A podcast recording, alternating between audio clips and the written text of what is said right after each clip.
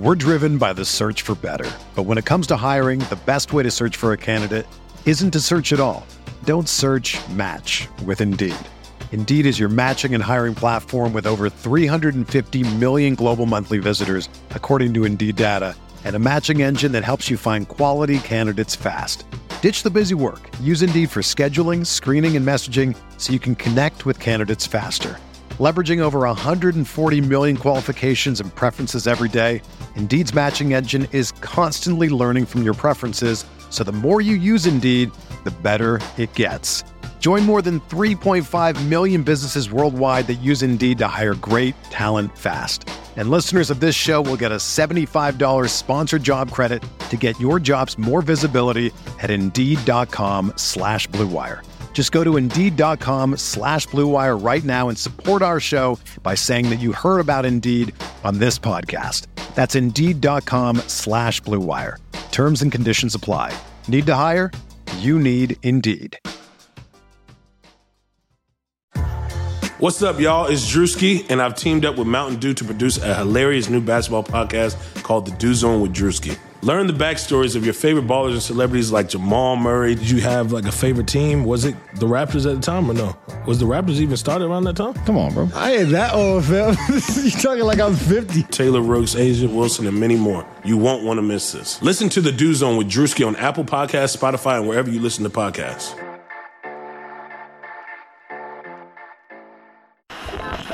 The Timeline is a Blue Wire podcast. When did it become apparent to you that it was going to be one of those games where you really needed to, to almost take over? Yeah, man, we've we've had a few of those this year um, where we let some leads slip. Um, due to what you just said, you know, I feel live ball turnovers were something that we talked about at halftime, and you know, we didn't want these nights to be one of those nights. I think all of our losses have their their own characteristics that you know stick with us, and, and they don't feel good. So, you know, just wanted to put that thought away in the third quarter and, and get it going.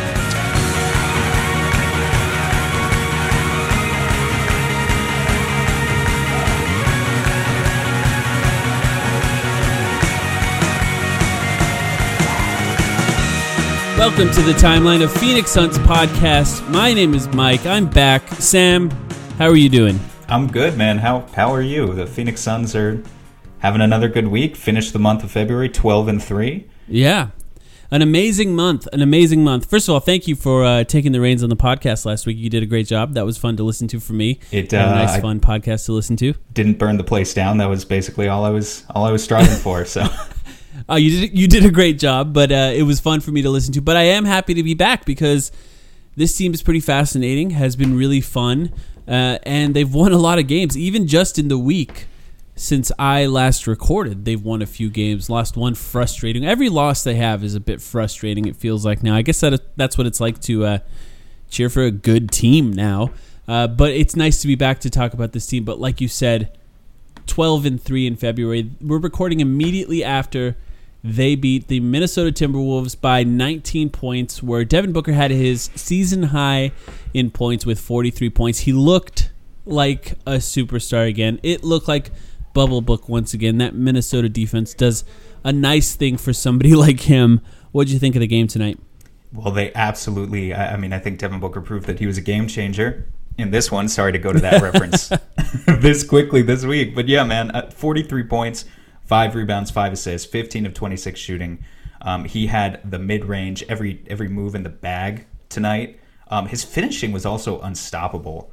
Uh, In a way that obviously Devin Booker's finishing is always good, but just you know he was kind of just throwing himself at the rim at a certain point in that third quarter, and there was nothing the the Wolves could do about it just a really a really funny week in that the Suns played a, a tandem of not great teams. You know, they went into that game uh, against Chicago. They were down going into the fourth quarter, and then they were able to eke out a great win there. DeAndre Ayton was all over that fourth quarter. Um, Devin Booker had a, a, a solid game there too. Then they come into this game, and again, kind of letting a bad team hang there with them for a little bit too long. It's the third quarter. It's still a one or two point game. Minnesota was in it until about halfway through that third quarter, and then it was nice that Devin Booker could assert himself as as a true superstar. He really did do that tonight and, and put his foot on the gas pedal, and the Suns never looked back after that point.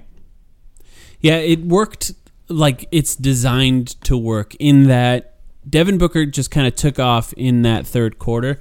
And then when Chris Paul came back in for his what could be his final stint, sometimes Chris sometimes Chris Paul comes in early in the fourth, takes a break, and then comes back in late in the fourth. And uh, Chris Paul just kind of finished him off. He did his Chris Paul thing where it's just eight pick and rolls in a row and then finding different ways to score on those pick and rolls.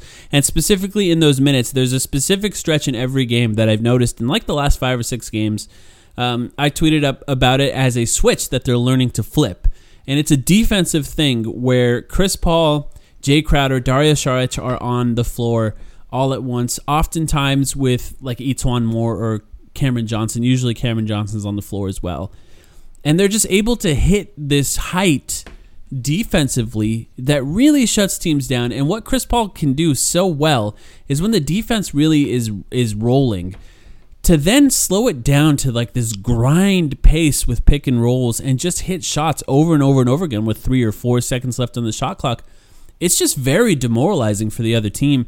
And it's really nice to have a team that can look that competent without Devin Booker on the floor because how long it's been for something like that to happen. It, they just hit this they hit this height with those three guys because they're mm-hmm. all three really really smart basketball players that I think it's almost it almost looks like one of the best lineups that they have and it's without Devin Booker and that's really nice to see. I mean all season long we've seen the Devin Booker Chris Paul together lineups have gotten better. They're not as bad as they were at the start mm-hmm. of the mm-hmm. season, but mm-hmm. the staggering just continues to work. Uh, Devin Booker by himself, those lineups are fantastic. Chris Paul by himself, those lineups continue to be amazing too. And like you said, it worked worked by design. It, it's nice to have a guy who just Chris Paul had maybe four points going into that fourth quarter. You know, he rolled in with like three or four field goal attempts at that point, and then yeah, just slows down the pace to a halt, and and it worked. And uh, you know, I don't want to make too much, I guess, of a 19 point win over the over the Minnesota Timberwolves. It was very nice to see them handle business, but continues to establish that they're doing things the right way on offense that makes you believe in them come playoff time, and really that's the most important thing.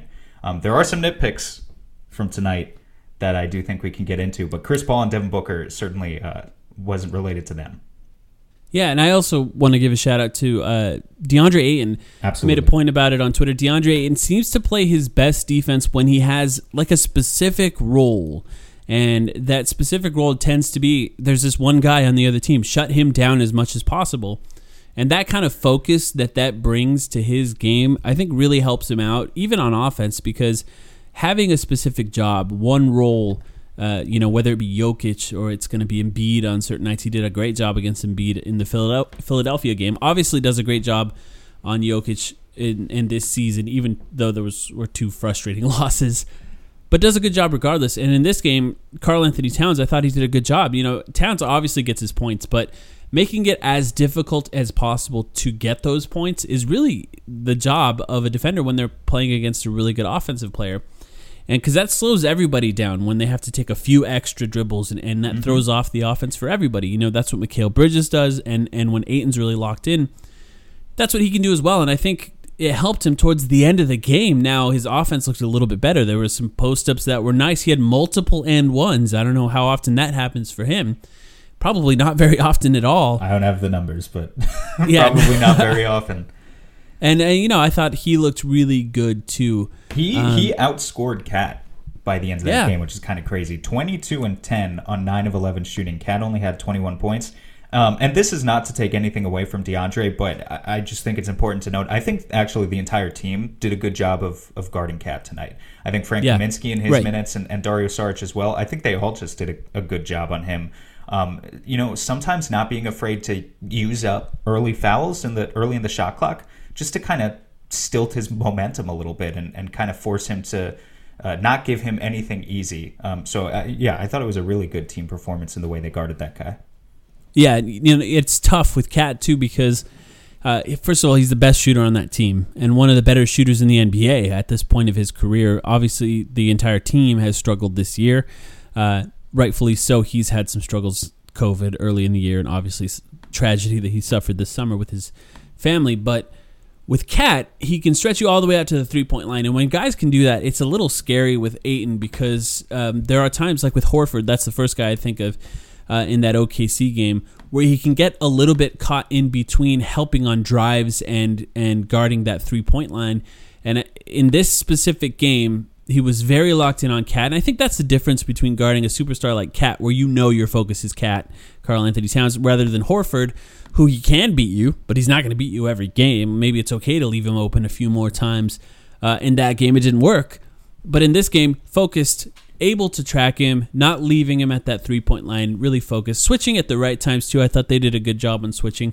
They were fronting a lot, which is not something they do often, especially with Ayton, because Ayton tends to just guard guys in because the post. he's, and he's so strong. yeah, he's huge. But it was And worth it tonight. He did a good job. I mean, it's worth it when you have one offensive superstar that you're trying to stop. You just front them and, and then give a little help in the back. And I thought they did a great job with that tonight.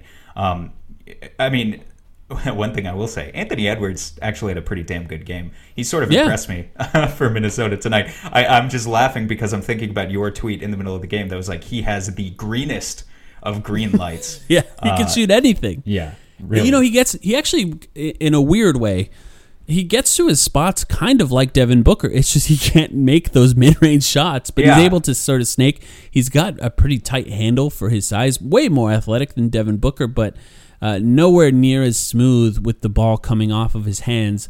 But I think that's the kind of player where I think guys like that, if they can get to their spots, that actually matters a lot more than the shots dropping because the more and more repetitions of taking those shots is going to help him to make them getting to the spots to be open to take those shots. That's something that a lot of players struggle with. It's hard to get open, and he was getting open quite a I bit. think- I That- think he's gonna be partially because of bad defense, but yeah, I mean, I think he's going to be good, and and honestly, Me too. You know, I know this isn't a Timberwolves podcast or anything, but I look at I look at them and I see a lot of what we saw in Phoenix two years ago.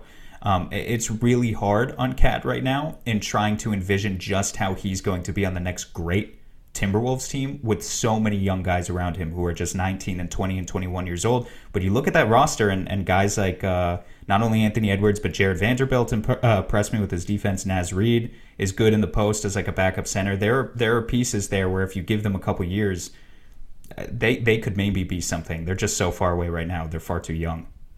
Yeah, well, I will say uh, there's sort of an alternate universe pick there for the Suns with Jarrett Culver. Jarrett Culver if the Suns sucks. if the I- Suns picked Jarrett Culver, if the Suns picked Jarrett Culver, that all first of all, no Dario Saric, obviously, which would have been a disaster. No Cameron Johnson, which would have been bad. Maybe not nearly as yeah, pretty bad. It would have been pretty bad. It would have been very and bad. those No- those two things would have meant no bubble run, which would have meant no Chris Paul. Like the the amount, the chain reaction that came from that specific trade was pretty dramatic because Cameron Johnson, Dario Saric, two of the most important players in that bubble run, and obviously that's what enticed Chris Paul to actually come to the Phoenix Suns in the first place. Not that he was a free agent, but he could have said no. Um, OKC Yeah. agreed to trade him somewhere that he was open to being traded to, so he could have said no to the Phoenix Suns, and, and that would have been a disaster. And I think it's proof, right? Smart people, Sam. Smart people said Jarrett Culver was was going to be good. I'm not giving up on Well- Jarrett Culver now. yeah. But I think it's it's one other drop in the bucket of me saying the draft is stupid. It's really stupid. It is stupid. You never now, know. Now, here's the thing. This is not a, a criticism of either Jarrett Culver or the people who said Jarrett Culver was going to be good. Um, because I think Suns fans have seen the same thing with pro- wing prospects specifically that we've drafted, Josh Jackson. He, and I'm not even saying Jarrett Yeah. Culver is, he's not that far Yeah. gone yet. But the thing that's so difficult about wing prospects that really makes you appreciate, A, a guy like Cam Johnson who just had the shot down from the second he came out of Yeah. college. But And he's also, smart outside of that, yeah. Even more importantly than him, so many wing prospects get drafted who have everything but the shot. And it's just like, well, he's got everything but the shot. And the shot is the easiest thing to learn. So if you just teach him to shoot, he'll be amazing. And sometimes that works and sometimes it doesn't. It makes you a lot more appreciative of a guy like Mikal Bridges, who, granted, was a great shooter coming out of Villanova, but struggled with it his rookie year and the beginning of his sophomore year a little bit and, and seems to have figured it out. Funny game for me to bring it up because he actually didn't attempt a single three point uh, three pointer tonight, but still a guy who's shooting over forty percent on the year, who's just yeah, I mean th- these wing prospects where their their shooting form is a little bit iffy coming into the league, and it's like, well, he's athletic and he can dribble and he's got the defensive fundamentals. All of that stuff is important, but if at the end of the day you can't put together the shot, you never really. I mean, in today's NBA, you just can't really make it as as like a three. You can't. Right, right. That's a guy that uh, James James Jones proves that you won't draft guys like that. It seems like he prefers guys who have that shooting form down. He wants shooters, obviously. And I will say, look, I'm not. I don't want to criticize anyone that thought Jarrett Culver was going to be good because it's just impossible. It's a crapshoot. Sometimes you're right. Sometimes you're wrong. And even the smartest people will be wrong every once in a while. And it's even difficult to predict whether or not Jarrett Culver could have been good had he gone to a better organization. It's a complete disaster in Minnesota. They've lost four in a row, by the way, after firing their coach and hiring a new guy completely out of the organization Within minutes. It's as bad as within minutes. Yeah, clearly something they had planned before. It's a disaster uh, in Minnesota, so it's hard to even fault him for that. Maybe he would be better on another team. The Suns, twelve and three in the month of February. Only one team had a better record. The Utah Jazz. Only one team had a better net rating in the month of February. The Phoenix Suns had a nine point a plus nine point eight net rating, which would have been the highest in the league last season, higher than the Milwaukee Bucks. That's how good the month of February was for the Phoenix Suns. The Utah Jazz had an insane 12 point let's see 12.6 net rating in the month of February. So the Jazz continued to be the best team in the league. But the Suns in that month of February at the very least played and performed like the second best team in the league. Only one of the team had 12 wins and that was the Jazz. The next best was the Bucks with 10. Uh, do you want to guess when the last time, based on my cursory glance, somebody might correct me if I'm wrong, when the last time the Suns had 12 wins in a month was? 12 wins in a month? Yeah. That's a lot of wins. Uh, Yeah. 2000, I'm going to guess 2007. The last time, I think that was the last time they won 60 plus in a season. It was 2009, 2010. Okay. They started uh, very good. And in the month of November, they went 12 and 2. I remember that. Um, who didn't like Robin Lo? Well, am I forgetting? But uh, someone went down that season, right? Yes, it was Lopez. Channing Frye started at center for quite a few games. And and Yeah. then this is actually, I think this is funny, in that no one's made this comparison yet. But like that was the season. I think Jarron Collins started uh, uh, too much, way too much, and and it's In the it's- playoffs, he started some games. Jarron Collins started and he would play like 10 minutes per game and he would Yeah. just go out there and use up his fouls. But he would just play a few minutes with Nash in the first quarter and he would play a few minutes with Nash in the third quarter and then you wouldn't see him the rest of the game. Who does that who does that sound like as we're so drawing it's Frank, parallels? Jarron Collins, Kaminsky. Basically, I think it's actually an interesting comparison. The, the two of them play nothing alike, but it I was thinking we don't have to have this conversation right now. We can mm-hmm. shelve it for another time if you want. But in uh-huh. trying to, you know, in a way, I'm kind of over the whole Frank J, Frank versus Jae Crowder starting thing. But just watching him consistently now kind of play like 12 minutes a game, I'm thinking like, who was the last guy to do that? And I did think of Jarron Collins tonight. I was like, I think he's the last guy I can remember for the Suns who just did that, and it's a really, really weird thing to do. But I think that it. One of the reasons that Frank Kaminsky is starting outside of the starter minutes is I think Monty's trying to maximize the Chris Paul, Darius Saric, Jae Crowder minutes, the minutes I was talking about at the beginning of this podcast. And if you start Jae Crowder, it's a little more difficult to manage the minutes to where there is a stretch without Devin Booker on the floor that has Chris Paul, Jae Crowder, and Dario Saric. With how good those minutes have been with those three, uh, maximizing those, I think, is a good idea, especially recently. I, I actually don't even know the stats with those three on the floor, but I do know that recently it's been good enough that every time those three are on the floor, I take note of it because of how good they look and just how much of a professional basketball team they look like with those three on the floor, three geniuses. And uh, and I think that that starting lineup might have a little bit more to do with that than anything else. And it's a little, it's almost like a closer that you put in, a pitcher that you put in towards the end of the game to help finish them off. I don't know. I don't watch baseball. Maybe that's a bad analogy. yeah, no, that that is what a closer does. okay. I'm using baseball analogies, and I'm like, wait, I'm out of my depth here. Christ, this is what happens when we don't have like an outline and we just kind of like, all right, fuck it, we'll just start talking You- about something. You made a joke about Devin Booker being a game changer. And what happened since the last time you and I recorded? The All Stars were announced. The the NBA announced the All Stars. They initially announced All Stars without Devin Booker. They included Chris Paul. You talked about uh, what they could do when you recorded with Max last week. Um, Chris Paul, I think, was the was the obvious choice for a lot of this, like the smart guys that wrote about the, the NBA, and I think the coaches went with that as well, with the sort of caveat that everyone appeared to know that Anthony Davis was not playing, and Devin Booker seemed like the obvious choice with replacing Anthony Davis. Now, there was some interesting things that happened. LeBron James tweeted out that Devin Booker is the most disrespected player in the NBA. Uh, clutch, I, I will just say that, especially now that uh, Devin Booker's dad apparently is is going to be an agent. I thought that was an interesting tweet. Uh, came at an interesting time. Yeah, it's a uh, little, for it's a little naive, as much as we'd like to believe it, that LeBron would solely say something like that from the bottom of his heart, out of the Yeah. goodness of his heart. I, I think he wouldn't say it if he didn't believe it somewhat, but yeah, there's. All, all I'm saying is this. All I'm saying is this. If LeBron James is starting his own shoe line, supposedly he wanted Luka Doncic as his first uh, guy on his shoe line. Luka Doncic signed with Jordan or someone else. Uh, if Devin Booker is offered those shoes as LeBron James's first signature shoe guy, um, I'm gonna. I'm just gonna say he's probably gonna sign with Klutch. Like that. Of course that would be a pretty.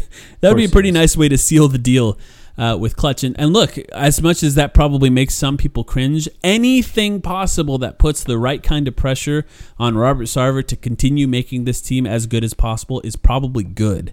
Um, because that's the way you keep good players on an NBA team. You have to continue to create contenders. But All Star, we don't have to have this All Star extended conversation on All Stars. It already doesn't it already feel like old news to you? Well, sure. I mean, yeah, and and if we already had the conversation, not you obviously, but Max and I already had the conversation last week of do they deserve it? The answer is yes. Yeah, So- it feels like they both I- deserve it. Here's here's what I guess we could say is like, does the injury replacement thing bother you? It feels like old news to me. It doesn't really bother me. It's been like Uh, there's only twelve. There's only look. The All Star teams should be bigger at this point. Uh, I that's mean, the right take, really.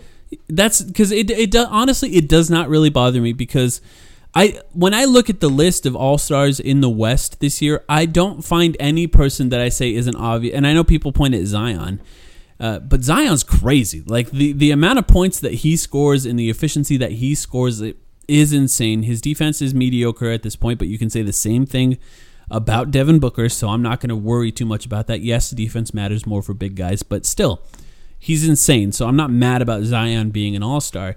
So really, when I look at it, I just think, how could there only be 12 all stars in the West specifically? I understand 12 all stars in the East, but like they got to find a way to expand those teams and make it not East and West. But something I wanted to talk about is how this happens. What bothers me specifically about the injury replacement thing is because now we are running back old conversations about Devin Booker that I feel like I felt like were now put to bed because now we have people arguing whether or not he is a quote unquote game changer or if he's just a fun guy to watch, which is such a bizarre take from somebody who's clearly trolling. Uh, that was Bomani Jones, who's a smart guy, but also likes to poke people a little bit on Twitter and on the internet. Uh, but other people sent, tended to have similar stuff. People who love advanced stats, and I think there's a bit of a conversation about that that we want to get into at some point to try and explain why advanced stats don't rate Devin Booker as high as other people. And I think that's an interesting question that I'm not prepared to talk about right now, but I think we can talk to some smart people about that. But I'm just so tired of that conversation. I feel like we're so much past that. And I don't think they factor in the fact that he was as good as he was last year. And they're winning so many more games this year with him getting slightly worse numbers. It's funny because there was a conversation online today about Chris Bosh due to a very funny tweet by a Knicks fan. So many people gave Chris Bosh credit for sacrificing to win more games, and I think to an extent that that that kind of that kind of credit is not necessarily given to a lot of star players when they share the ball with other star players. Devin Booker is now doing that. Probably will continue to get his minutes. This conversation is just so tired for me. I'm just exhausted of it. Well, if you want the Chris Bosh respect, you, you just have to win. There's really no yeah, way and around they it. are. I, you know, I know there's No, more know. to do that, but I, yeah, I mean, I mean, and, and it's frustrating. Like sometimes I think, like, how do you think Bucks fans feel right now? You know, you you just got to get to the playoffs and succeed for people to respect you. The Bucks Yeah. right now are an amazing team. Giannis statistically has a case for a third MVP. He does. Mm-hmm.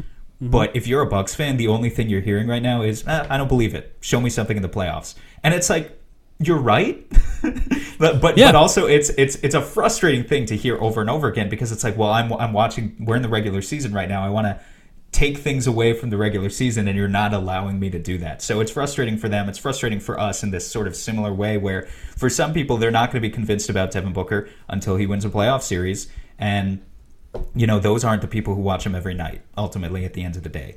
Um, I'm looking here. I'm a big advanced stats guy. I, I believe in a lot of advanced stats. It's a different conversation that we could have. Ultimately, I think a lot of the people who talked about advanced stats this week don't understand enough about advanced stats in, in the first place to even really have a seat at the table for the discussion. Like if you're bringing up PER, which is John Hollinger's stat, it was like the original. it was like the original advanced stat that was invented in 19 who knows 80 mm-hmm. mm-hmm. something. Mm-hmm. Um, if you're bringing up that in 2021 as like this is this says this player's good or this player's bad, then you don't know what you're talking about straight up, and and you shouldn't be talking about analytics at all. But it, it, regardless of those stats, which many of them do say Devin Booker is good, some of them say he's bad, but others say he's good. Booker averaged just his traditional stats 27.9 points per game in the month of February, 4.5 assists, 3.7 rebounds, 52% shooting from the field, 39 from three, 84 from the free throw line. I updated those stats just now to make sure that they included tonight's trouncing. Uh, it- there's no way to spin that. You know, Yeah. the, the, when you're the primary scorer on a team that's winning games as the Suns were this month, there's no way to spin it negatively. It's simply Right. so for Devin Booker, it's a very simple equation of just put your head down, uh, score a lot of points on on these dudes, win games, and, and you'll get the respect that everyone thinks you deserve. At least in Phoenix. Yeah, um, but is that true?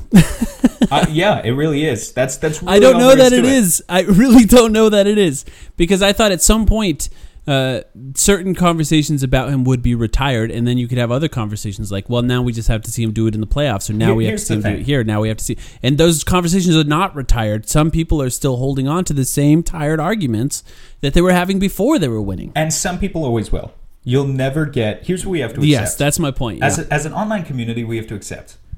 Not just about basketball, but about anything. Nothing has a 100% approval rating. Devin, not everyone's going to like Devin Booker. That's okay. Not everyone likes Steph Curry. Not everyone likes LeBron James. You know, every superstar, you're going to have Yeah. a certain amount of haters. But every Right. move you make in the NBA buys you a certain amount of time. With Booker, I would look at a guy like Damian Lillard. Damian Lillard got to a playoff series, hit a couple clutch shots, and even though he hasn't won a ring, now he's he's on the wrong side of 30 and maybe people are finally starting to bring it up again. You know, Damian Lillard has a certain amount of haters now, I guess you could call them, who say he's he's not quite the offensive superstar that people think he is. But for many years, all it took for Lillard to get that respect was get in the playoffs, win a playoff series, hit a big shot. And suddenly he was that guy. And Booker could have the same sort of transformation. You know, for the past several years, up until I'd say maybe the last year or so, people weren't questioning Lillard's ability. It was all on Portland's inability to build the right team around him. But it was never about Lillard. And that hinged entirely on his ability to, to just get them into a single playoff series in the first place. so I think we're getting there. I think it's just a frustrating conversation for Suns fans because, again, the people who are criticizing who don't deserve this seat at the table in the first place are not watching every Suns game. We're Right. watching every Suns game. And so for them, the next time they watch the Suns is going to be in the first round against fucking uh, San Antonio or whoever we're slated to play. If That would be great. First of all, that's crazy. Uh, that that would be Yeah. crazy. But that's the next time they're going to watch the Suns. We watch Yeah. the Suns every night, so we want respect for Devin Booker right now. We're just not going to get it from everyone, and we have to make our peace with that. let me say this too. ESPN probably drives a ton of coverage about superstars changing teams. And this is this is part of the problem with with the way the NBA is covered in general in that so much is focused on off seasons and what happens in the off season. And forgive me for putting on a conspiracy hat here. Uh, you can feel free to listen to the X Files theme song in your head, but Clairvoyant Mike podcast yeah, here. just just for the for ESPN members of the ESPN media, if you will, to be saying the types of things that they are saying about Devin Booker, it feels a little bit like ah, they're a little tired of covering him in Phoenix. Uh, it would be more fun to cover him in a bigger market or a different market in general. I don't feel like it always has to be necessarily a bigger market, Phoenix is pretty big. You know, it's not one of the top ten, but it's it's close to it's like twelve or thirteen. I thought it was top ten. As It an outsider, I honestly thought it was. Well, it's t- it's based on TV markets. It's one of the top ten biggest cities, uh, but it's it's not. I think it's based on TV TVs markets. in Phoenix. No, Why- it's why- just that it's only broad- discrepancy exist. Well, because like LA, it's broadcast in like a Oh, larger okay. area, and like certain places, like it, the TV is broadcasted in a larger, just a larger land area, which b- brings up a bigger population. I don't know. That's all boring stuff. But the point is, sometimes I feel like ESPN prefers to just force people through the media as much as possible to other teams by trying to not give them credit. And if you think that's stupid, I, I honestly I don't. I think Anthony Davis believed he wasn't getting enough credit in New Orleans, and that was part of the reason he probably left. And yes, it was a team that was kind of a disaster for a while, but they tried. Uh, one of the best players they traded for tore his Achilles. That's the kind of thing that you can't really help. Uh, but yeah, that's that's one of my theories there. I will say, for Suns fans, I don't feel like you guys are celebrating this team enough. I'm going to challenge people listening a, to this. that's a crazy accusation. I just it. feel like, uh, well, first of all, every time they're losing, it's doom and gloom uh, wherever you're following the game. And yes, this is part of being a fan. Uh, every loss, it feels like there's people who pointed at the coach or, or whatever you want to do. I think that you need to be happier, feel happier about having a team that is this good. I just talked about the last time a team, a Phoenix Suns team won 12 games in a month was a v- more than a decade ago. It was uh, basically 12 years ago. Uh, it's it's okay to enjoy this. It's okay to have fun with this, and in fact, be even more annoying about it if you'd like. Feel free to be as insufferable as you like. I honestly thought we would be more insufferable. Instead, I feel like we spend a little too much time arguing with each other. Maybe we need to spend a little more time talking trash to other people. Do you have anything else you'd like to say on this before we Well, take a break and get yeah. to the rest of the stuff? Yeah, on that note, I'm looking here. Basketball reference, they do a playoff probability thing. Statistics, advanced analytics. Now I'm putting on mm-hmm. my hat, my analytics hat. They simulate the season every day 10,000 times, and then they try to decide like who's going to end up in what seed and who's going to win the finals and whatnot. You wouldn't think it, but the Phoenix Suns right now, according to Basketball Reference, as of today, tonight, have the fourth highest chance of winning the NBA Finals. Yeah. Now I will say they have they have a 6.7% chance of winning the NBA finals as of tonight. That's from basketball reference. 6.7% is quite a high percentage based on where we thought they would be, if you ask me. They're only behind Utah, Milwaukee, and the Clippers. What I will say about this is that advanced analytics, uh, these models have a way of not really accounting for well, you'll notice that the two teams that Phoenix is in front of, Brooklyn and the Lakers, they shouldn't be in front of. And that's because the the data is mostly it's accounting for regular season data and not so much, you know, teams that are coasting through the regular season but are going to wake up in the playoffs or are going to be at full health like Brooklyn, which will be terrifying in the playoffs or the Lakers who are not at full health right now either. But even so, for the Suns to be fourth in that right now is insane. And I think it's a little bit unfortunate because something that takes a little bit of the enjoyment out of it for Suns fans is the fact that they're the fourth seed in the Western Conference. And meanwhile, the, Yeah. the Knicks fans get to celebrate, uh, you know, outside Penn Station as if they just won the fucking championship. And Yeah. they're they're in the fourth seed in the Eastern Conference with a 500 record.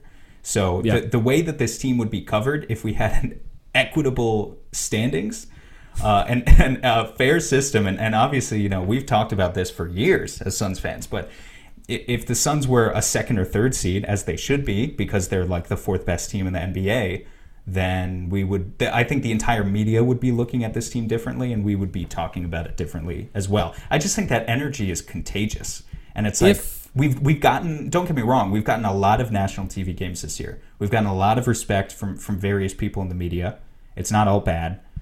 Uh, but yeah they're they're not covered like a team that by all accounts could very easily not very easily but could very well make a conference finals. They're not covered like a team like that at all. Right. Well, here's the truth. If ESPN reported on this team in a way that I considered good, we probably wouldn't have a podcast. So, shout out to you guys for listening to this podcast. Feel free to share this podcast with another Suns fan that maybe doesn't know that we exist. uh, because that's exactly the reason that we do. We'll be right back. We're going to take a quick break. We actually have a report, something to, to report on this podcast, and we'll talk a little bit more uh, about this team. So we'll be right back.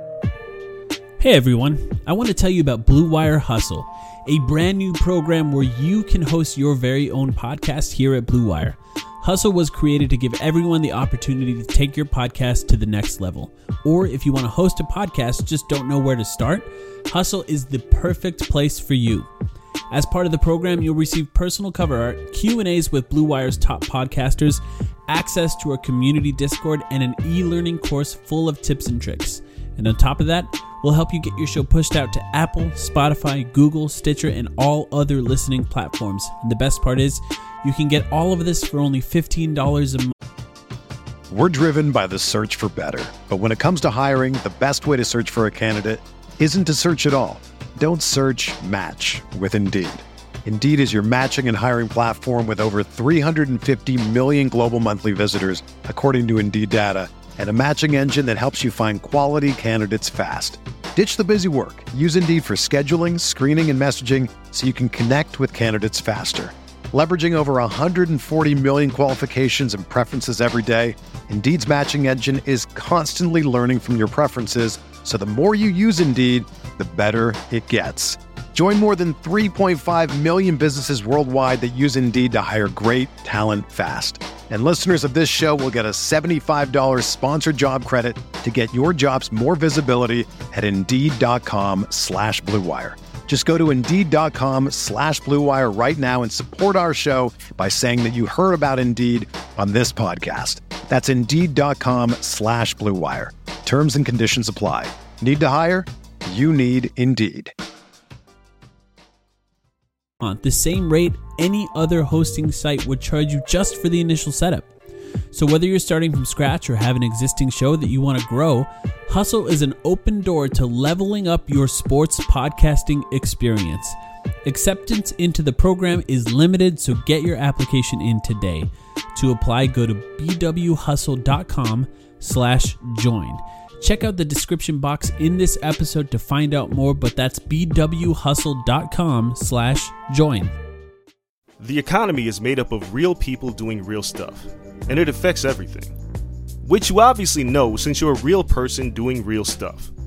Marketplace is here to help you get smart about everything beyond the what of the day's business and economic news. We dig into the how and the why with the real people driving our economy. From big tech and interest rates to small businesses and what's happening at the Fed.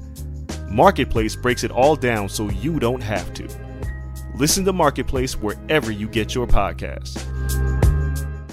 All right, we're back. Sam, you mentioned quickly that you had something else that maybe bothered you a little bit about this game, even though it went really well. Um, what was it that stuck out to you? Yeah, it's it's just uh, well, here's how I would describe it. I guess more and more watching the Suns. The Suns are a very good team right now, but I watch this team and I watch the rotation specifically. Do you watch Knives Out? Do you know that movie? Oh yeah, Yeah. More and more, I feel like Daniel Craig's character in Knives Out when he's talking about trying to solve the mystery, and he says it doesn't make any damn sense. Compels me though. I feel like that. like the rotations behind this team and the lineups that work that that work versus the ones that don't work. They don't make sense. Compels me though. It's a problem to be solved seriously. And and looking at this team right now, here's here's how I would start. I don't believe that you need philosophically that you need like an amazing think you know Leandro Barbosa or whatever if, if you're you know an old school Suns fan I guess if that's old school even um, that you need like one of the best sixth men in the league to win a championship you don't but who's the Suns sixth man right now Mike if you had to say Dario probably. so Dario Saric is averaging 16 minutes per game since returning from his injury because Right. he's playing almost exclusively center behind DeAndre Ayton, which means there's not like there's not an opportunity. Because I agree with you in the sense that he's good. Obviously, Yeah. the lineups with him have- been amazing, but he's not playing. He's like not playing that type of role. You could say Cam Right. Johnson. Cam Johnson over the past five games, he's averaging 18 minutes per game, which also just doesn't feel like a lot. I mean, the Cam Johnson was playing close to 30 minutes per game in the bubble and doing really well. Uh, Cam Payne, would have been maybe our answer at the very beginning of the season, right? Well, Cam Payne played 10 minutes this week against Charlotte. He played 9 Yeah. versus Chicago. He played 3 minutes tonight. He didn't in- play tonight, basically. He played garbage time minutes tonight. Yeah, yeah. He And was not in the rotation. Your last option for as long as you're going to do this weird thing where you start Frank Kaminsky is Jae Crowder. Jae. But hmm that- I mean, yeah, he still plays minutes. He plays like 25 to 30 minutes a game, right? Well, And I mean, he does deserves team- those minutes. Does But- the team need a traditional sixth man if they're staggering their stars the way the Suns are? I mean, I get what you're saying, but like part part of the reason I think well, part of the reason I think you think that that way is because usually six men are guards who tend to come in and dominate the offense, and the mm-hmm. Suns don't really need that, do they? I, I mean, it would help. I'm not I saying think they do. I think in a league where everything revolves around dribble penetration, as good as Right. the Suns No. have, as good as the Suns have elevated that. their floor by pairing Chris Paul and Devin Booker together. Yeah.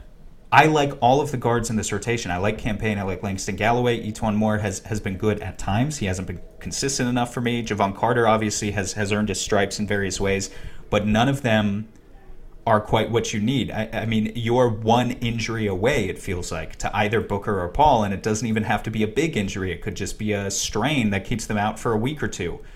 To really being put in a position where you struggle to find offense. And so the reason I bring it up now is A, because I think just the Cam Payne thing is weird. Like, I didn't think he played poorly enough to lose his, his spot this fast.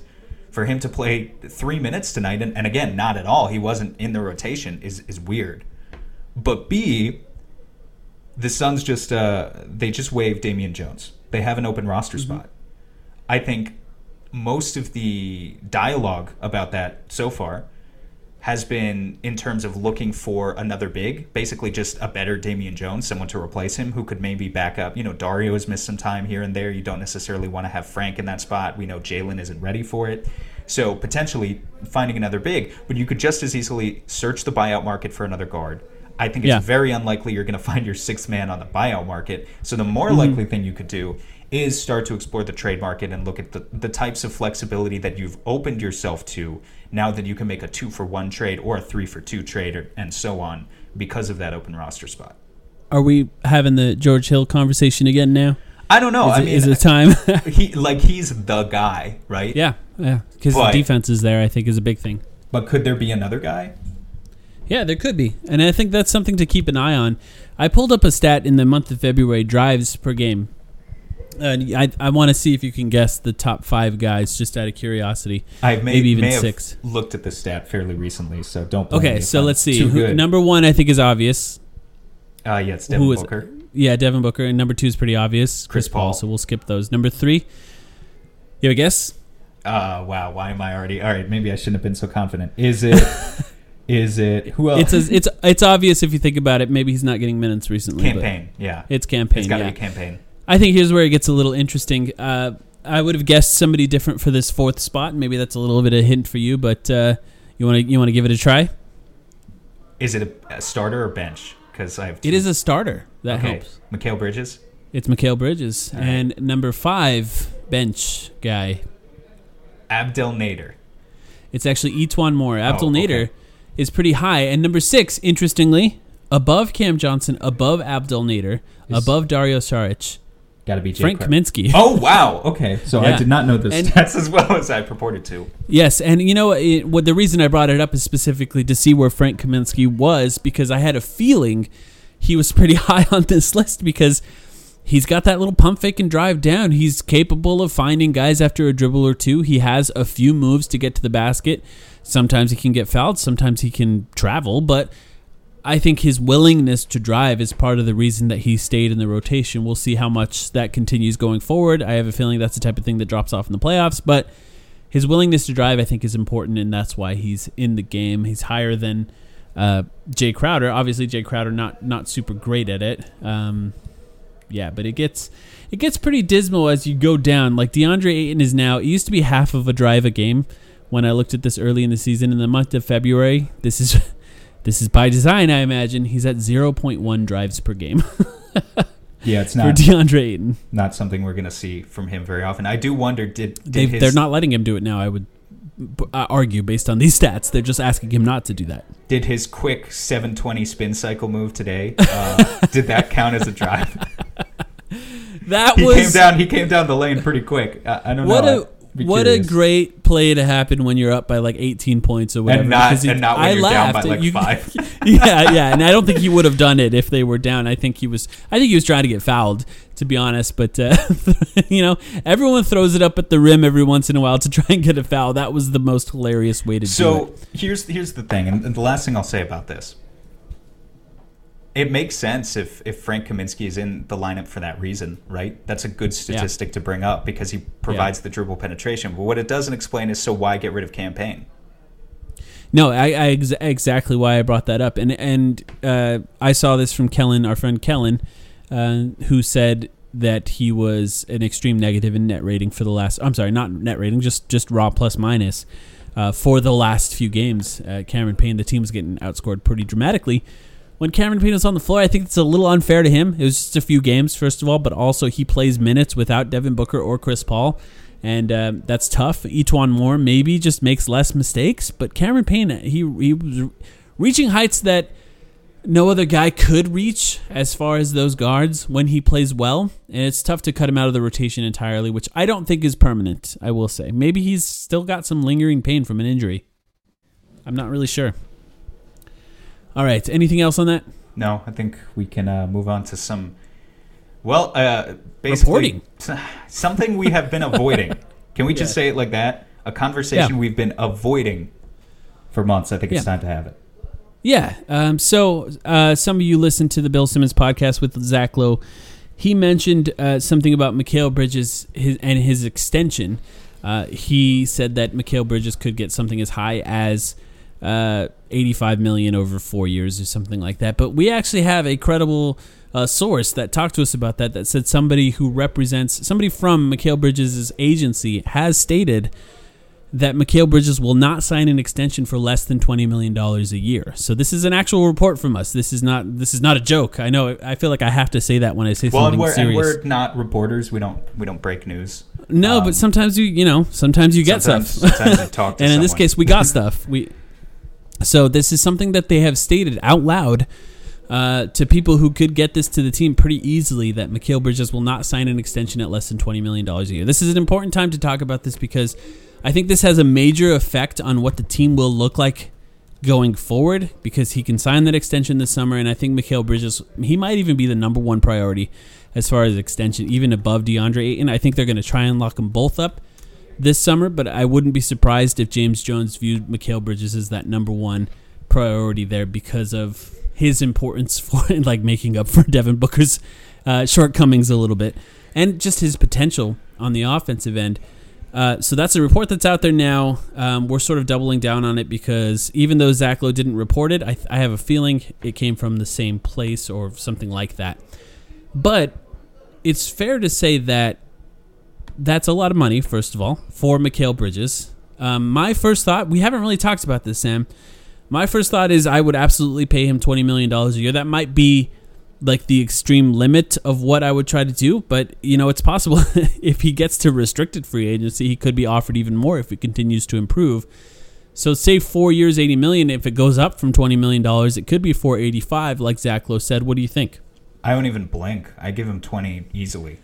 Uh, and and if it goes to if it goes to 22, 23, I'm still cool with it. If it goes to 25, that's a tough pill to swallow. Um, but like you know, the most recent comparison we have in this, it, it may feel like a shock to some people. I think there's some people out there who still look at Mikal Bridges as a role player, and granted he is one, and think that he should get okay maybe 12 to 15 million dollars. If you look at OG Anunoby, the extension he signed with the Raptors just last year was for 18 million a season. He averaged 10 points, five rebounds, 1.6 assists, uh, 1.4 steals, 0.7 blocks per game for the Raptors last And year. just Mikal- not as good defense as Mikal. I mean, I mean, yeah, good he's, a good, he's a defense, good defender, but Yeah. Mikal Bridges better stats across the board, and it's he was also very efficient. Credit to OG last year, but it's just one of those things where when you get a guy who has even a little bit of the scoring potential, who is efficient in his offense, in his cutting, in his three point shooting, but is also a lockdown defender, it's a pill that you just got to swallow and you got to deal with it. And you know, for Mikal, I think the thing that makes you feel a little bit better about it, if you're Suns fans, a, I think Mikal's going to demonstrate his value in the playoffs. I think there are teams, and it will be very abundantly clear in the playoffs that there are teams that have a Mikal Bridges and there are teams that don't have Yeah. a Mikal Bridges. I think the Portland game where Phoenix blew them out last week was a very good example of that. Portland being a good offensive team. Obviously, you don't want to get into a close game against Damian Lillard in the fourth quarter because he'll kill you with the pull-up jumper. But their defense sucks, and they, they, uh, you know, Covington just can't guard anyone out on the perimeter. They do not have a Mikal Bridges type to save their life, and it's going to make it very difficult for them to actually win a playoff series. Teams like Phoenix, teams like Utah, with Royce O'Neale being kind of another guy of the similar kind of skinny frame, good defensive player. Um, those teams have a much better shot at succeeding even against the behemoths of the Western Conference. So that's A. I think he's going to demonstrate his value in the playoffs. B. Well, I'll be honest, I forgot what B is, but maybe I'll, maybe it'll come back to me. The point Well, I'll, I'll talk. Sure. if he i think that's a really great point and i'm glad you brought that up the playoffs specifically because we're talking 20 million dollars a year right now and you you talked about it getting up to potentially 25 million a year. I remembered what B was, but I will. well that's the playoffs could get it up to 25 million a year. Like we could be looking at and here's the thing if he demonstrates that level of value in the playoffs say he averages 18 points per game in the playoffs I mean, then yes you give him 25 million a year. You just do it. Just remember how people were talking about Lu Dort in the playoffs last year, and Mikal Bridges is already better than that. Like the the the mainstream media is dying for narratives of like, look at this long guy, watch him lock down Luka Doncic or James Harden or Kevin Durant, whoever it is. They love that. They they they love stories like that. But the other thing I wanted to say, my second point originally, I think Mikal Bridges has flashed enough offensive potential now beyond just being a good three point shooter, which is important, being a, a good lane filler in transition, which is important, but actually being a guy who attacks the teeth of the defense, recognizes mismatches, looks for his own shot in the mid range. Maybe he's only scoring 13 points per game right now, and maybe he will never be an offensive star. I, I think it's very unlikely that he actually becomes that.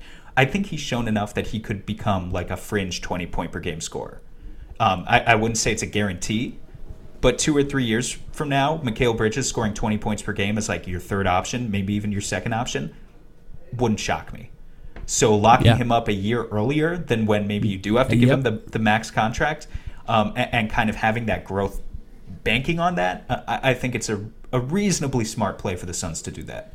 Uh, yeah, and the other part is he doesn't miss games. Like he just doesn't miss games. He's played basically every game he's ever been able to Not, play. not for he's injuries, not for suspensions, not for yeah, anything. nothing exactly.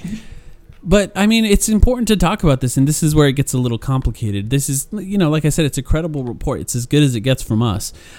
but Whatever that we means. have to talk about how it works for the how that affects the rest of the team. Like I said, I personally believe and I strongly believe that Mikal Bridges will likely be the priority to lock up this offseason and then you have DeAndre Ayton. The question is is Robert Sarver the type of guy that would be willing to get close to $25 million a year for both Mikal Bridges and DeAndre Ayton? That's that becomes a tough pill to swallow. Not only is that a lot of money for two players, but also that really hamstrings this team going forward. 100%. And that's where it gets really complicated. And- And, I'm not saying that I'm not saying that you should not do that because I think there's a case to be made that you could do that. First of all, both of those guys are good, and also they're both tradable contracts if you have to move them at some point because of the value that they bring on the floor, especially if DeAndre Ayton finds a way to become more effective offensively, which he's shown signs of obviously earlier this season, and I think the last few games he's had some good offensive games. Uh, picked up late in each game, but you know finds ways to score pretty effectively. And that's that's where it gets really complicated. And that's why I think now's a good time to talk about it because if they want to if they don't want to do that they might make trades. And I'm not saying that I'm not even advocating either way. I'm saying that now is soon when it could happen because this is something that they're going to be very very keenly aware of and we have an owner that does not he doesn't exactly have a reputation of a guy who's willing to pay a lot of money for a lot of players and I I personally would be surprised if he paid both of them. Yeah. It's, but it's going to be interesting. I, I think it's important for Suns fans to recognize too in this conversation. Chris Paul's contract is coming off the books in two years. That's for you know Right. you might you might think that's forty million dollars and, and it'll save you. It won't. Uh, and that's because the Suns are committed for multiple more years to Dario Saric at $10 million a year. They're committed to Jae Crowder at $10 million a year. Obviously, Devin Booker with his max contract. So adding Mikal Bridges and DeAndre Ayton for both like 20 to $25 million a year it doesn't really matter that Chris Paul comes off the books in two years. That's your core. Uh, and so you don't really get to bring any other big pieces in unless you do a trade. And obviously, you'll, you'll have your mid level exception every free agency. So you can continue to add role players and tinker with the roster. But if you sign Yes. both of these guys to long term extensions this summer, your core is Devin Booker, DeAndre Ayton, Mikal Bridges. You've got one more year of Chris Paul that you hope you can extract some value out of, and, and that's kind of it going forward. Uh, yeah, and here's a, here's the real reality that Suns fans have to face. What can the Suns find at a lower rate out of Mikal Bridges or DeAndre? And as far as what those guys do, maybe not as good, but at a discounted rate. And that usually falls onto big men. And this is not even a slight on DeAndre Ayton at all. I'm just talking about the way that teams build teams in today's NBA if they're talking about one or the other, which they may do at some point, if they have to decide, make a decision on one or the other, it's harder to find what Mikal Bridges does than a like a slightly worse version of what Mikal Bridges does than a slightly worse version of what DeAndre Ayton does. They can probably find a cheaper version of that as far as overall contract. So that's something that Suns fans have to be aware of because that has a large effect on what could happen going forward. This is not a conversation about who he is as a player or who Mikal Bridges is as a player, as much as just the overall archetype of players. I think that's going to have a big difference on how they build this team going forward. And I'm personally fascinated by it because tonight we're recording this, like I said, after the Minnesota game. You see how important both of those guys are because Mikal can do anything um, defensively, and Ayton is needed when he when we need somebody to guard somebody like that who's a massive offensive threat at the big man position. So how they build this team going forward this offseason is going to have a major effect on the teams that we are rooting for going forward. And, and you know, Mc- even with Devin Booker, as his contract gets into those last few years of his contract, it's going to have to look like a team that he wants it to look like if the Suns want to keep Devin Booker. So it's it's not to say that his input won't matter going Especially forward in this too. he's increasingly going Hollywood, just in terms of his lifestyle. I don't even necessarily mean literally. Um, I want to put you on the spot. We've avoided having Sure. this conversation. I'm sorry. You can you can do the same to me in return. That's fine. Sure.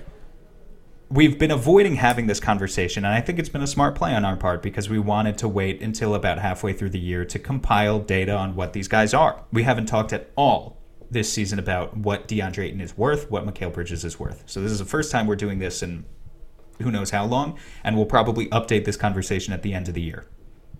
What would you do if you if you had to make the decision today? Do you offer who do you offer the extension to both of them, neither of them, or only one? If you were James Jones and it's the end of year three, Uh, I would offer both. I would offer both of them. Uh, like assuming no trades are made, which I think at this point, it's just really difficult. If you, I know there are Suns fans that have tried. It's really difficult to match any salary for good guys who can contribute on this team this year, which is the only reason you would make a trade is to find somebody who would contribute right now. And it's really difficult to match salaries for guys like that. So I don't think I'm sort of leaning towards I don't think they will make any major trades. I think they might still shop around just to see what's available because they're close enough to contention that it's worth to shop around. But I think they want to see what this team can do in the playoffs with how good they're playing, and, and I, I think that's the right decision. But I would lock them both up because I, like I said, just just because you get them on long term deals does not necessarily mean that they're going to be for sure pieces of the team going forward. I think that I think Mikal I'd go up to 25 for. I think with DeAndre Ayton, I would currently probably look towards what Clint Capela was making, which is like close to $20 million a year to start. And I think it was like a declining contract for him. If you can get him on that, that's great. I, I'm not sure that he would sign that. I think just just being a number one pick makes it more expensive, and that's that's where it gets a little more complicated. But I would try to get him closer to twenty million dollars a year if you can, and I think that if he continues to improve, that could end up looking like a really great deal. Uh, it's if it's the same with Mikal, although I'm a little more comfortable with it for Mikal. Um, in that once it starts getting up to 25 million for a guy like DeAndre Ayton, it gets a little tough. I probably, honestly, I probably would still do it because you don't want that kind of dysfunction going into next season as far as a guy not being locked up, especially if one guy gets locked up and the other guy doesn't. That can be a little complicated. What would you do? I would give it to Mikal. And with Ayton, I don't know, man. He has a lot of good games and he has a lot of bad games. Yeah, maybe you can hold it over him, try and make I, him. I mean, be, I think it was an interesting point that you just made about, you know, I don't think holding it over him would be a, a good leadership I mean, there's an element of accountability there, There right? is an- Prove that you earn it. Earn it. that's and that's what I'm getting at, though. Ultimately, is I'm not comfortable giving DeAndre Ayton 20 million a year yet. yeah. I could get I, there. I think it's fair, but I think with Mikal, he'll get a max if he goes to restricted free agency. Right. Ayton might not. Like so, Yeah, that's probably a good. That's a good choice for you too. But I just I, I worry want- about chemistry. In I that want case. another year. I, I want another year. Unless something, unless he goes off in the second half. And again, this is why we'll talk Right. about it again. But where I'm at right now, I want uh, Ayton to go into year four and prove it. And I think th- there's not, too, you know, anyway, there's not too much of an upside play that I can think of to sign him earlier. Because it's like if you know you're going to sign him anyway, you already know that you're committing to a core of Mikal Bridges and DeAndre Ayton, right? So I don't know. I would I would rather he go into year four and just actually earn it. And if he kind of proves you wrong, right, and he takes he bets on himself, and well, I guess it's not technically betting on himself if the team isn't willing to offer him the extension. But if he actually uh, takes the next step and earns a max contract when you could have had him for twenty if you just locked him up earlier, uh, that's something I'm willing to live with. But I would actually like Right. to see him take that step first. Hey, now I think you I think you convinced me there. I think that makes a lot of sense. I just uh you know, I don't I think you're right because consistency is the number one issue with him and it's not with Mikal. And with Mikal, you can lock him up. You understand that he's going to be consistent with Ayton for at the heights he can reach. Um, you know, there's also games that are pretty not good sometimes, and I think that consistency is the most important thing to him. For all the talk he's had about his second contract and making that money, maybe it's important to to make him prove it, even if you're running a little bit of a risk for two things of chemistry issues, which I don't think there would be because I think you're right. He needs to earn it, and two, um, paying him too much. You know, that's that's another risk that you could run into. You're right, or or just more in general. Maybe it wouldn't be too much if he proves it. Uh, but that's a really interesting conversation. I'm glad we saved that for now. I think we have enough of a sample size that it's actually become quite an interesting conversation. Mikal, I, I mean, it's it's basically it's- as good as you can consider it from Mikal. If his ball handling gets better next season, if you can lock him up before that, whew, Yeah, that's It- there's some potential there. It's a lot more fruitful to have this conversation like once or twice a season. Also, I didn't want to hold it over the players' heads after a bad game like every week. That would have been really obnoxious. so, yeah, I'm, I'm glad we saved it. Yeah, it's uh, that's a stupid way to look at it in any, anyway, and I know that it's it's easy to do that. I will say I think that Suns fans in general don't really have that conversation. As I feel like every single game, I mean, they Uh, talk in grand people- terms about Ayton after every game for sure, but you're right. I don't Yeah, think the contract it's not as- specifically yeah. has been. granular in that. I think Yeah. it's it's gotten a little more broad. Um, we're about an hour here. Is this next game Tuesday against the Lakers? Is this the most important game so far of the season? It's huge. It's Yeah. humongous. It's uh, it's the it's the biggest. Yeah, I mean, I can't wait. And and uh, I guess uh, as of I don't want to put you on the spot again, but I guess I will. Um, maybe we'll record a podcast after that game. Maybe we won't. I don't, Yeah, I don't know. We'll see. I mean, it, it could be. It's a little short of a time. yeah, it's uh, it's a huge game though. I, ho- I hope I will say I hope people listen to this one because I think we had uh, first of all we had a report for first time ever, but we also I think there's an interesting conversation that I'd like to hear people's thoughts on as far as those extensions go. But yeah, it might be a good game to record. The Suns could come out of that game as the number two seed in the NBA or in, in the entire NBA after that game, depending on how things shake out with some other teams. And that's when Uh, we can get anyone on the podcast at that point. You guys thought Yeah. KOC was big. Uh, Yeah. We'll have Bill Simmons on next week if the Suns are in the We'll have Bill. Simmons on, and we'll just read him his old tweets about Devin Booker. Um, th- Answer for yourself, Bill. What'd you say? I said, answer for yourself. Um, just a little bit of Lakers analysis. Are, are we almost at the end here? Or yeah, I mean, if you have something that you'd like to say, I'd love, I, I I'd love to hear it because I haven't, I've, I, I actually haven't watched a lot of the Lakers. I know they've been on a lot. I just find them less interesting than other teams, so I've focused yeah. on other teams. they're they're not that interesting, frankly. And and I guess the only thing I would say is that I I think the Suns have a good case for just being the better team here without Anthony Davis.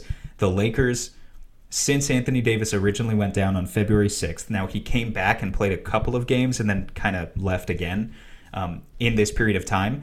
But since he originally went down for the first time, they are third in defensive rating. They are 27th in offensive rating. Right.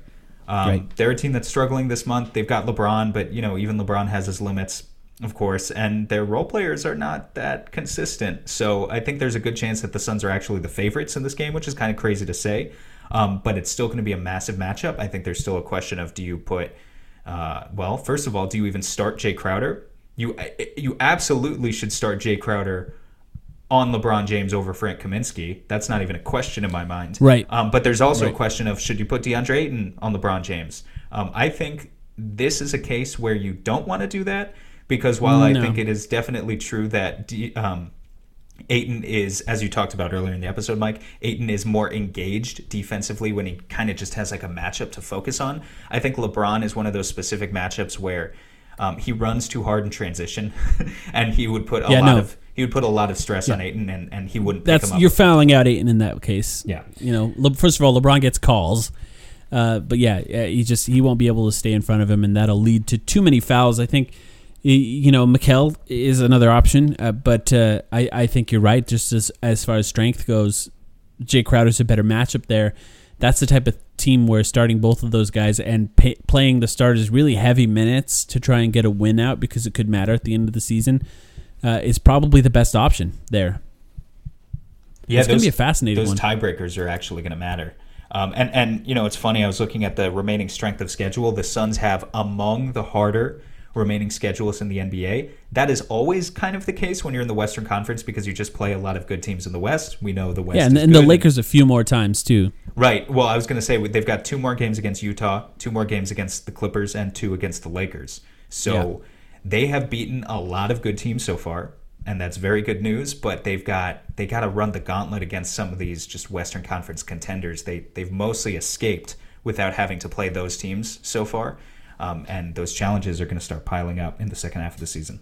Yeah, if you want to see people cover the Suns, then have them beat the Lakers in an important game. I think that's where you're going to get that coverage. But uh, that'll be a fascinating one. I think this has been a fun conversation, Sam. It's nice to be back, uh, especially to talk about this team. Good to have uh, you So possibly back after that Lakers game, another episode, but definitely back next week. Anything else you'd like to say? Nope, that's all. Uh, peace out, guys. Thank you for listening as always, and let's hope for the best on Tuesday. Maybe we'll see you after the game.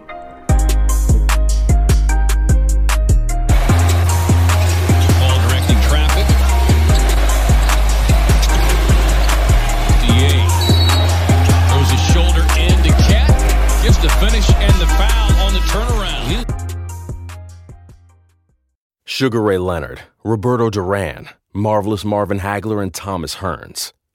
Legends, whose four way rivalry defined one of the greatest eras in boxing history. Relive their decade of dominance in the new Showtime sports documentary, The Kings, a four part series premiering Sunday, June 6th, only on Showtime.